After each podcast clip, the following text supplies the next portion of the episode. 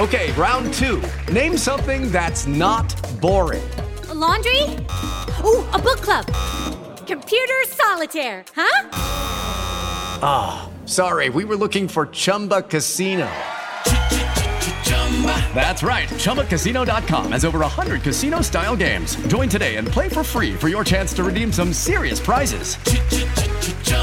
ChumbaCasino.com. No purchase necessary. Full prohibited by law. 18 plus terms and conditions apply. See website for details. I'm Victoria Cash. Thanks for calling the Lucky Land Hotline. If you feel like you do the same thing every day, press 1. If you're ready to have some serious fun for the chance to redeem some serious prizes, press 2. We heard you loud and clear. So go to LuckyLandSlots.com right now and play over 100 social casino-style games for free. Get lucky today at LuckyLandSlots.com. Available to players in the U.S., excluding Washington and Michigan. No purchase necessary. VGW Group. Void prohibited by law. 18 plus. Terms and conditions apply. I'm Victoria Cash. Thanks for calling the Lucky Land Hotline. If you feel like you do the same thing every day, press 1. If you're ready to have some serious fun for the chance to redeem some serious prizes, press 2. We heard you loud and clear. So go to LuckyLandSlots.com right now and play over 100 social casino-style games for free. Get lucky today at LuckyLandSlots.com. Available to players in the U.S., excluding Washington and Michigan. No purchase necessary. VGW Group. Void were prohibited by law. 18 plus. Terms and conditions apply. One goal to win the title. It's as simple as that. Could it happen? Balotelli. Aguero!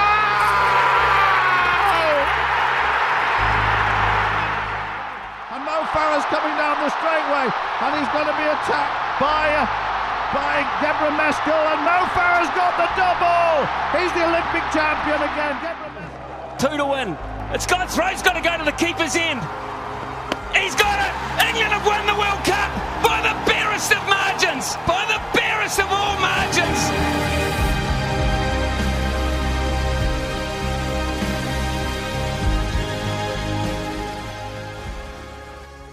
Hello, and welcome to the Barest of Margins podcast with me, Simon Hughes. This is the programme that delves deeper into the world of sport to hear from the coaches, scientists, trainers, psychologists, managers, and athletes themselves to find out how they unearthed and implemented those vital marginal gains that engineer the difference between success and failure. Many of these strategies will be as equally applicable in the workplace as they are on field or track. Today, our guest is the groundbreaking and World Cup winning England one day captain Eoin Morgan to coincide with the announcement of his retirement from international cricket. I first met Eoin as a shy 16 year old feeling his way into the English professional game after growing up in Dublin. It may have been just a benefit match for Middlesex against a Buckinghamshire club side, but I was immediately struck by his self assurance and obvious talent as he struck the winning runs, a huge six, into a distant tree. He soon showed ingenuity as a batsman for Middlesex and later England, inventing all manner of reverse sweeps and scoop shots to exploit Lord's ground's unusual topography. Long straight boundaries at Lord's and short square ones, and of course it's on a slope as well, so his ingenuity was really valuable. But of course, it's as an adventurous, clear thinking, calm, and clairvoyant captain that he's really come into his own devising a fearless, avant garde, and compelling strategy for one day cricket that made England trailblazers and ultimately champions of the world for the first time, even if it was, to quote Ian Smith's memorable commentary line, by the barest of margins. It was an appropriate description in a way, as Morgan's innovative approach was at least partly based on the systematic application of statistics and data and he tells us in this interview how it was done. But he starts by explaining why England is now blessed by so many exciting and aggressive young cricketers, the very reason he's decided to step down. We're very, very fortunate. I think we have a, a lot of young, talented white ball cricketers in our country that do unbelievably well. And probably the last two or three years, we've really seen guys go and travel outside of our shores uh, and you know really test themselves become key overseas players in the likes of the big bash the pakistan, pakistan super league uh, the Caribbean Premier League. They've gone away, and the six months that you'd normally spend in an indoor school, say for me in Finchley, not making any mistakes, trying to groove a technique and um, and work on your game. Uh, opportunities now around the world are, are making young cricketers better because they're making more mistakes earlier and they're able to learn a lot more about their game. And by the time they get to playing to international cricket, they've played in front of big crowds. They've played every game on TV because that's the nature of T20 cricket now. And I think it's I think it's fantastic. I think it's brilliant. It wasn't around when I was coming mm-hmm. through at Middlesex or, or for the first few years, certainly. But the opportunity to go and, and to apply a skill under pressure is is great. And I think it's great for the game. I think it's a really good thing that there's an appetite around the world to play so much cricket. So, uh, do you look at players differently um, with T20 and 50 over in mind? Mm, no, I don't think so. And, and the reason behind that, Yoz, I think uh, since 2015 World Cup in Australia and New Zealand, T20 cricket and 50 over cricket has become slow, so aligned mm. that the type of cricket that you need to play is very, very similar. There are very few guys that that that would play one and not the other. The, you, I think you find certainly within our group of players, we have guys who, who, who certainly across the board there aren't a lot of changes between the teams. Um, certainly when we're at full strength, there might be one or two, but it's you know the, the the style of cricket now that is played around the world in order to win a world tournament is something that that certainly since I've started playing international cricket back in 2009 has completely changed. Certainly the fielding, the batting, and the bowling, everything has just gone up a notch in such a what I think is a short period of time. Um, go back to the 2010 T20 World Cup out here in the West Indies that we won. Yeah, yeah. Uh, I, I, I thought we were one of the best sides in the tournament, playing a, a, a, brand of cricket that nobody else is playing. And I look back at it now and think, geez, cricket has changed so much so fast that in ten, in another 10 years' time, I, I, I'm not sure where the game is going to be. Captaincy, you know, you always look incredibly composed, calm, you know, completely relaxed, despite what's going on around you have you always had that? I mean, I, I remember you actually, I'll just tell a quick story. I remember you at 16 playing against Chesham and sort of batting, scratching around for a few runs in a benefit game, and then suddenly whacking a ball over the top for six and finishing the game. And I just thought, blimey, where's that come from? And you kind of had that, even then, you seemed to have an aura of quite relaxed sort of confidence, even though you were probably very shy. But captaincy wise, you know, have you always had that composure? Do you think, or have you learned it? I, I think I've learned it. I don't don't think it's always been there. I think I've I've had to work on certain things in big moments of the game. So when I wasn't captain, like finding that calmness and that rationale in the middle while you, while you're trying to chase down a total uh, is something that yes came natural to me. But if there was pressure being shifted on me as a batsman, I use a mechanism where I'd always engage with the scoreboard. So I would, in my head, I would shout out the score, I would shout out what I'm on, I'd shout out what I need, what the run rate is at, and then I'd look at the bowlers and see how many overs each bowler had left and how. So you could formulate a plan that was completely in the reality of things, regardless of what is going on around you. And that's something that I've continued to do over the years, um, particularly in, in big moments of a game, captaining out in the field, I continuously engage with the scoreboard to stay in the reality of what's actually happening, regardless of a guy bowls a good ball or a bad ball. It doesn't make a difference if it's a big six or a small six. The impact in the game is still the same. So it's it's it's something that I have worked on and I think become better at just purely by doing it over and over again and making it a habit. Do you ever look back at games and not re- analyze your batting, but analyze your captaincy and your sort of your general demeanor all the time, every right. game. Uh, again, I'm always trying to learn. I'm, I'm, always picking guys' brains about decisions that they would make and why they would make them and how they made them work and why they didn't work sometimes. Um, but also the uh, uh, myself and Nathan Leamon, our, our analyst, um, have communication during a game. This came in about a year and a half ago, and normally pre a year and a half ago, we would sit down and we would have meetings together. We would pick out information. The coaches that would be involved as well. We'd sort of dissect the game where we could impact the game and try and identify when the big moments would be and try and get your big players in those big moments. So that's how it would normally work. Uh, so the decisions would be left to me and Joss out on the field. When it came to reviewing what I decisions I made as a captain and why, sometimes they weren't, I suppose, it wasn't an easy review system because so many decisions are being made in the game that sometimes you might have missed something.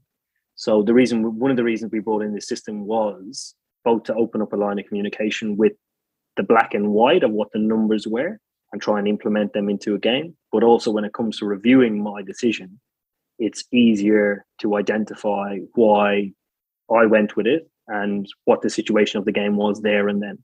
So yes is the answer to your question. I always try and work on my game, mm. both with the bat and as a captain, because certainly one of the things I felt before we brought in the system was that we with such a group, like an, an unbelievable group of talented players, and we always haven't had this. You know, ever since I've played for England, we've not had the the, the good fortune of have having an abundance of aggressive batsmen. You know, two all rounders in every team that we select. Um, normally, two spinners at your disposal in the final eleven the challenge for me and, and, and the coaches and, and Nathan then is, get, is getting them in the right situation of the game. So it goes a little bit against the grain of what naturally you would feel as a captain sometimes. So say I was captaining New Year's, we played tomorrow against the West Indies and you took five for five for ten, man of the match, brilliant. And then two days later we play against Australia. And I know that you don't match up well against Australia, even though you've taken five for ten. So as a captain, I don't bowl you. I potentially don't even pick you in the fixture. That's you to, for me, that's utilizing the information better than we normally would, as opposed to saying, yours is in great rhythm, great form, he'll adapt and he'll get better. Where in actual fact, all of the information is suggesting suggesting the otherwise. And I think, you know, 10 years ago, you would have played and whatever. Yeah, and I'm probably not done very well. I mean, it's interesting, but I actually introduced Nathan to Billy Beane, the famous character from Moneyball, uh, recently on a Zoom call like this, and uh, Billy Beane said because of his work in baseball, and I don't know if you've you probably read Moneyball, haven't you? Seen the film, but um, he reckons that in the future in sport, more and more maths graduates like Nathan are going to be more influential than traditional coaches. I agree with that to a certain extent because in in in cricket and in, in any sport, all of the information is out there. Anybody can yeah. access it. How you implement it is the most important thing. There are 10 IPL franchises now, all worth a billion dollars, all have the same information, trying to plan out a 10 year plan, all with, all with the same aspirations. So, no matter the squad each team comes with, I think the most effective and most successful will be the side who who manages the transferring of information and tactics and articulating that to the players and, and making it work. So I agree with the use of the information is critical. But I think your you know your most successful teams, Mumbai, Chennai, Calcutta. So Stephen Fleming, Mahela Jayawardene, and yeah. Brendon McCullum then yeah. then become the guys who implement the plan. And if they can't implement it, it's it's it's pointless. It's like any plan. It it might as well be, you know, nothing. Just what words and numbers on a paper.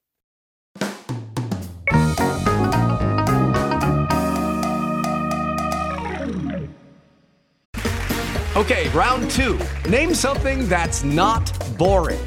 A laundry? Ooh, a book club. Computer solitaire, huh? Ah, oh, sorry, we were looking for Chumba Casino. That's right. ChumbaCasino.com has over 100 casino style games. Join today and play for free for your chance to redeem some serious prizes. ChumbaCasino.com. No purchase necessary. Full prohibited by law. 18 plus terms and conditions apply. See website for details. Hello, it is Ryan, and we could all use an extra bright spot in our day, couldn't we? Just to make up for things like sitting in traffic, doing the dishes, counting your steps, you know, all the mundane stuff. That is why I'm such a big fan of Chumba Casino. Chumba Casino has all your favorite social casino style games that you can play for free anytime, anywhere with daily bonuses. That should brighten your day a little.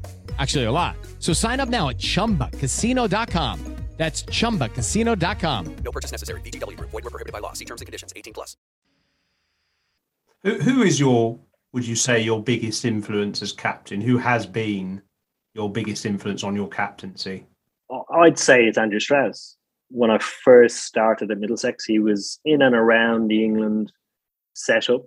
Um, so he would come back and play, and he, he wasn't captain at that stage. But even getting the exposure, watching how an international cricketer prepares, talks, articulates, trains, and ultimately leads around a group that he's he's he's just a was it was a great sort of visual for me, and certainly then playing under him over the years, he um, there were there's certainly a lot of lessons that I've learned and implemented in my own captaincy that I watched him just nail over the years. Uh, everybody who plays under him talks about how he how he used to communicate to players, how on point he always was. When I, I became captain, I asked him, you know, what was the reason behind it? Do you think there, there must have been some sort of method? As an interesting answer, and answered like it's something that I use in in, in applying sort of my principles as as a captain. And it was just he listens. You know, a lot of captains and a lot of leaders come in and blurt out what they want and, and how they want it and when they want it. But choosing the time to deliver that message is more important than the message because if people aren't listening, it's it's it's it's pointless. So every time you're around a, a bigger group or you know a couple of guys in a corner, lend your ear. You don't have to speak. Just just listen. Take in the mood. Take in what's happening. Mm. So I thought that was unbelievable advice. Very simple, but on point. I uh, I heard him do a talk once about leadership actually, and he, he used the phrase "leadership from behind," which doesn't quite the same as what you're saying, but sort of coaxing people and, as you say, sort of almost letting them make the decisions, kind of steering them in a direction, but then allowing them to actually make the decisions. I'd agree with that. I, I, the best way I've heard leadership be described, everybody uses the bus um, metaphor of it. People, you need to get bums on seats, everybody going in the right direction, and whatever the leader drives the bus. The best one I've heard is actually the leader is is, is the conductor. The leader goes around, sees everybody, takes their ticket, checks in, make sure they're going in the right direction, make sure they're in the right seat, and goes up and down the bus consistently and have a little bit of a chat with everybody, even the driver. And so I, I quite like that. Conduct shows how long it is since you've been on a bus. You never see a bloody conductor. And I haven't had one for 10 years. Anyway, how do you keep your batting game going when you play relatively little cricket? What's your practice Yeah. philosophy? That's that's a good good question. I've it, I've stumbled across it to be honest, and I had to go back to 2015 uh, during our summer where I took a break for five weeks in the middle of the summer. I just uh, it had been quite a, a strenuous winter where I, I hadn't stopped playing for seven months and just I, I got sick of the side of, of playing cricket and I went away, took a break, didn't hit any balls, um, practiced for about three days before a one day series that we played against Australia. And I came and got runs. And from that moment, I've developed a, a level of trust within my game that, that I don't lose it by taking time away. And I actually come back with a fresh perspective, focusing on the, the simple things as opposed to playing a lot and, and doing things for, for the sake of it. So I stumbled across the method a bit, but I've, I, it's continued to work for me. I remember when you played a, a white ball game in about 2015 or something like that, and you got a pair at Merchant Taylor's. You then threw your white pads away and hardly played a white ball, a red ball game since then. Have you played? Have you still got any whites? No, I don't think I do. I think I'm I've, I've I'm getting to an age and a, time in my life where I'm allergic to to, to white. Standing out there for four hours. possibly two days as well. Yeah. Do you want to coach, man, or manage, or do you when you finished, or do you would you like to do something? Prefer to do something outside the game? Uh, I'd like to do both. I've been doing stuff outside of the game now for a few years, which is great. But I also like being engaged in in what's happening on on the ground. The way I see it at the moment is I, I haven't seen a role within the game that I'm desperate to to go for or to do. But I think the game is changing so quickly that there will be different and various jobs that that come up that I, I could potentially like. But certainly around managing, mentoring and, and coaching is is something that i I'd like to do. Where can England's white ball team improve? Are there some new bowlers? You haven't got Archer or Plunkett now. You know, is that the area that you're kind of almost looking for someone to come through? And if so, who might that be? Yeah, I, I think that's a good question. Um, having gone through a full review of the World Cup, uh, the direction. So going into the World Cup, two areas of improvement that we were striving for was was our, our power play bowling and our death bowling. Um, our batting had been in pretty good form going into the tournament, and if you look back at every game that we played, bar the last, we were on point. Uh, and for the six months leading in to the tournament, there was a we were a little bit of victims of our own success. We we didn't play in many tight games where our bowlers had been under pressure. We we we bowled people out for low scores and we chased them down quite convincingly. So again, it's an area of improvement that we're we're trying to get better at. But if you look at the injuries that we we had pre World Cup and then the injuries during the World Cup, um, upon reflection, we have to be incredibly proud of where we got to. I mean, going into the last four overs of a semi final, when the opposition need 58 and they only have one player that could win the game for them and he went out and did it. It's it's it's pretty unique stuff. So i would say death bowling is probably the biggest area of improvement. The thing the thing people need to understand is it's not it's not just a case of somebody being a good death bowler. I think batters have advanced their game at a quicker rate than bowlers have if you go back five or six years you could name a handful of people that would be brilliant death bowlers around the world. Whereas now you would probably say one, which is Jasprit Bumrah. He's he's incredible. He's, Trent, Trent he's Boult's consistent. Trent Boult, maybe. He's okay. Right. Okay. Okay. He doesn't have as much deception as, as Bumrah and as Right. much consistency as Bumrah. But you could say Mitchell Starc, who went to the World Cup and didn't have a great time. When like Yeah. guy bowlers, like big name bowlers, are still getting hit So there's a challenge for the world's bowlers to come up with some new ways of silencing these thunderbats, as my old coach Jack Robertson used to call them. It won't be easy, of course, with so many restrictions on what bowlers are allowed to do, especially in one day cricket. Anyway, hope you found those insights into Eoin Morgan's leadership methods intriguing. He certainly had a transformative effect on English cricket and even the world game. Those harassed and stressed bowlers will particularly miss his unflappable demeanour and his wise counsel.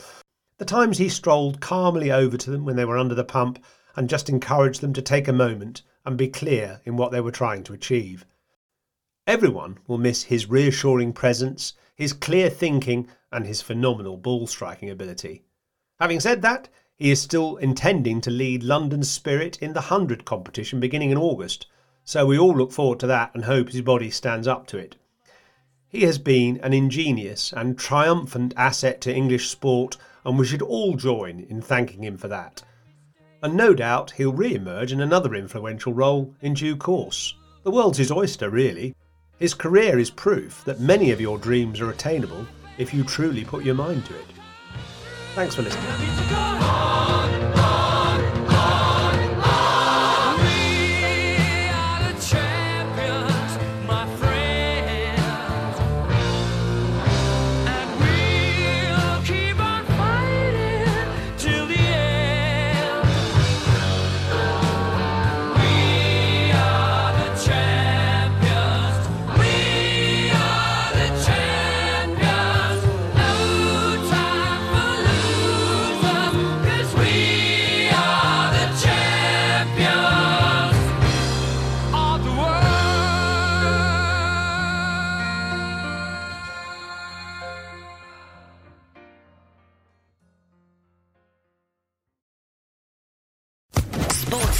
Podcast Network.